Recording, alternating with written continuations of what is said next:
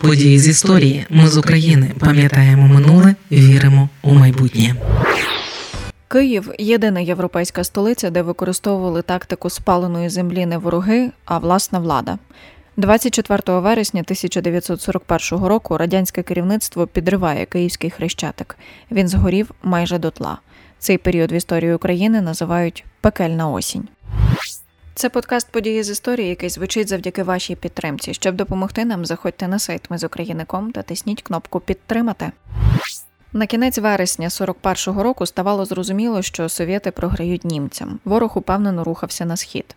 Уже на той момент був указ Сталіна не залишати гітлерівцям нічого. Хоч і немає чітких підтверджень, що Київ горів від радянських рук, а самі совєти стверджували, це зробили німці. Пояснення, навіщо німці знищували мости, якщо тільки зайшли у місто, немає. Тож головна версія місто підірвав НКДБ. Тим більше містяни, яким вдалося вижити, самі про це розповідали. Вибухівку заклали під усі електростанції, водопровідну систему, каналізаційний колектор, об'єкти залізничного транспорту, зв'язку, мости через Дніпро і підступи до них, усі важливі адміністративні будівлі.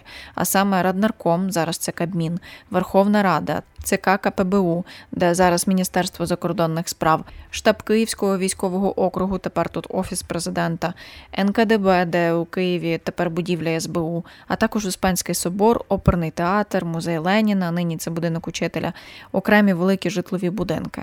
Софіївський собор врятував директор Софіївського заповідника Олекса Повстенко. Він сказав мінерам, які приїхали підривати підвали Софії, що таких в принципі не існує. Вже 19 вересня підрозділи НКДБ почали підриви. Першими були мости.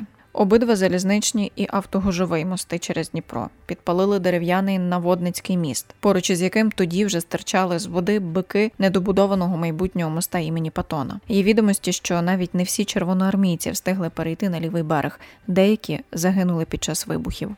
Наступного дня, 20 вересня, НКДБ підірвали підпірну стіну оглядового майданчика верхньої лаври. Тоді загинули німецькі офіцери. Коли до гітлерівців дійшли чутки, що щойно увімкнуть електрику, усе місто вибухне, німецькі сапари почали розміновувати ті об'єкти, про які дізналися від власної агентури і від населення. З будівлі оперного театру вилучили тротил вагою до тонни. Такі ж міни витягли з Держбанку, це будівля на інститутській, з теперішніх міністерства закордонних справ, СБУ і ряду великих житлових будинків. Витягнувши з будівлі музею Леніна до трьох тонн вибухівки, німці виставили свою здобич на публічний огляд на тротуар тротуарі, іронізуючи з приводу підступності більшовиків, які замінували навіть власну святиню. А 24 вересня, у другій половині дня, стався потужний вибух у приміщенні магазину Дитячий світ на розі Хрещатика і прорізної. Це навпроти станції метро Хрещатик. Туди населення за наказом окупаційної влади здавало радіоприймачі. Від детонації спрацювали вибухові пристрої в сусідніх будинках, зокрема у готелі Спартак. Після цього почалася масштабна пожежа на головній вулиці Києва. Оскільки перекриття і перегородки у більшості будинків були дерев'яними, у сараях і підвалах зберігалися дрова і вугілля, на кухнях були запаси газу, пожежа розходилася невпинними темпами. Хрещатик горів і руйнувався на очах у містян. Місто ночами було залите червоним світлом, і це зарево було видно з різних кінців міста і за сотні кілометрів. Кажуть, що воно слугувало орієнтиром для літаків. Вибухи закінчилися 29 вересня. Німці намагалися гасити пожежу, але не мали достатньо техніки, бо її вивезли совєти. Але основна причина у місті не працював водогін. Його радянські війська теж знищили. Хрещатик горів, а потім димів декілька тижнів. Німці огородили зону пожежі і виставили навколо неї охорону. Місцевим жителям доступ до своїх помешкань у забороненій зоні було закрито. Пожежа знищила історичний центр Києва. Його більше не існувало. Згоріли 324 великих житлових і адміністративних будівель. Серед них 5 кращих кінотеатрів, театр, консерваторія, цирк. Також у Києві повністю зруйнували 211 приватних одноповерхових будинків. Пошкодили 87. Столиця назавжди втратила будівлю цирку Крутікова. Тепер на його місці кінотеатр Україна, будівлю міської думи. Вона була на Майдані Незалежності, будівлю консерваторії і хмарочос Гінзбурга. Зараз на його місці стоїть готель Україна.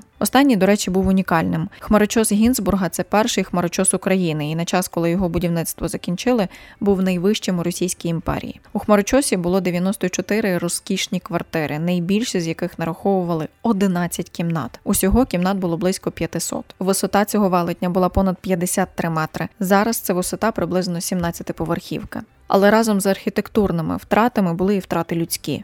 Хоч радянська влада звітувала про сотні загиблих гітлерівців, разом з тим загинуло понад тисяча мирних киян. Більш ніж 50 тисяч містян залишилися без житла, особистих речей. Вони втратили усе. Після звільнення Києва у 1943 році на Хрещатику почали розбирати завали. У повоєнні часи розпочалася відбудова головної вулиці столиці. Хрещатик, як Фенікс, постав з попелу, але ще не раз палав у вогні.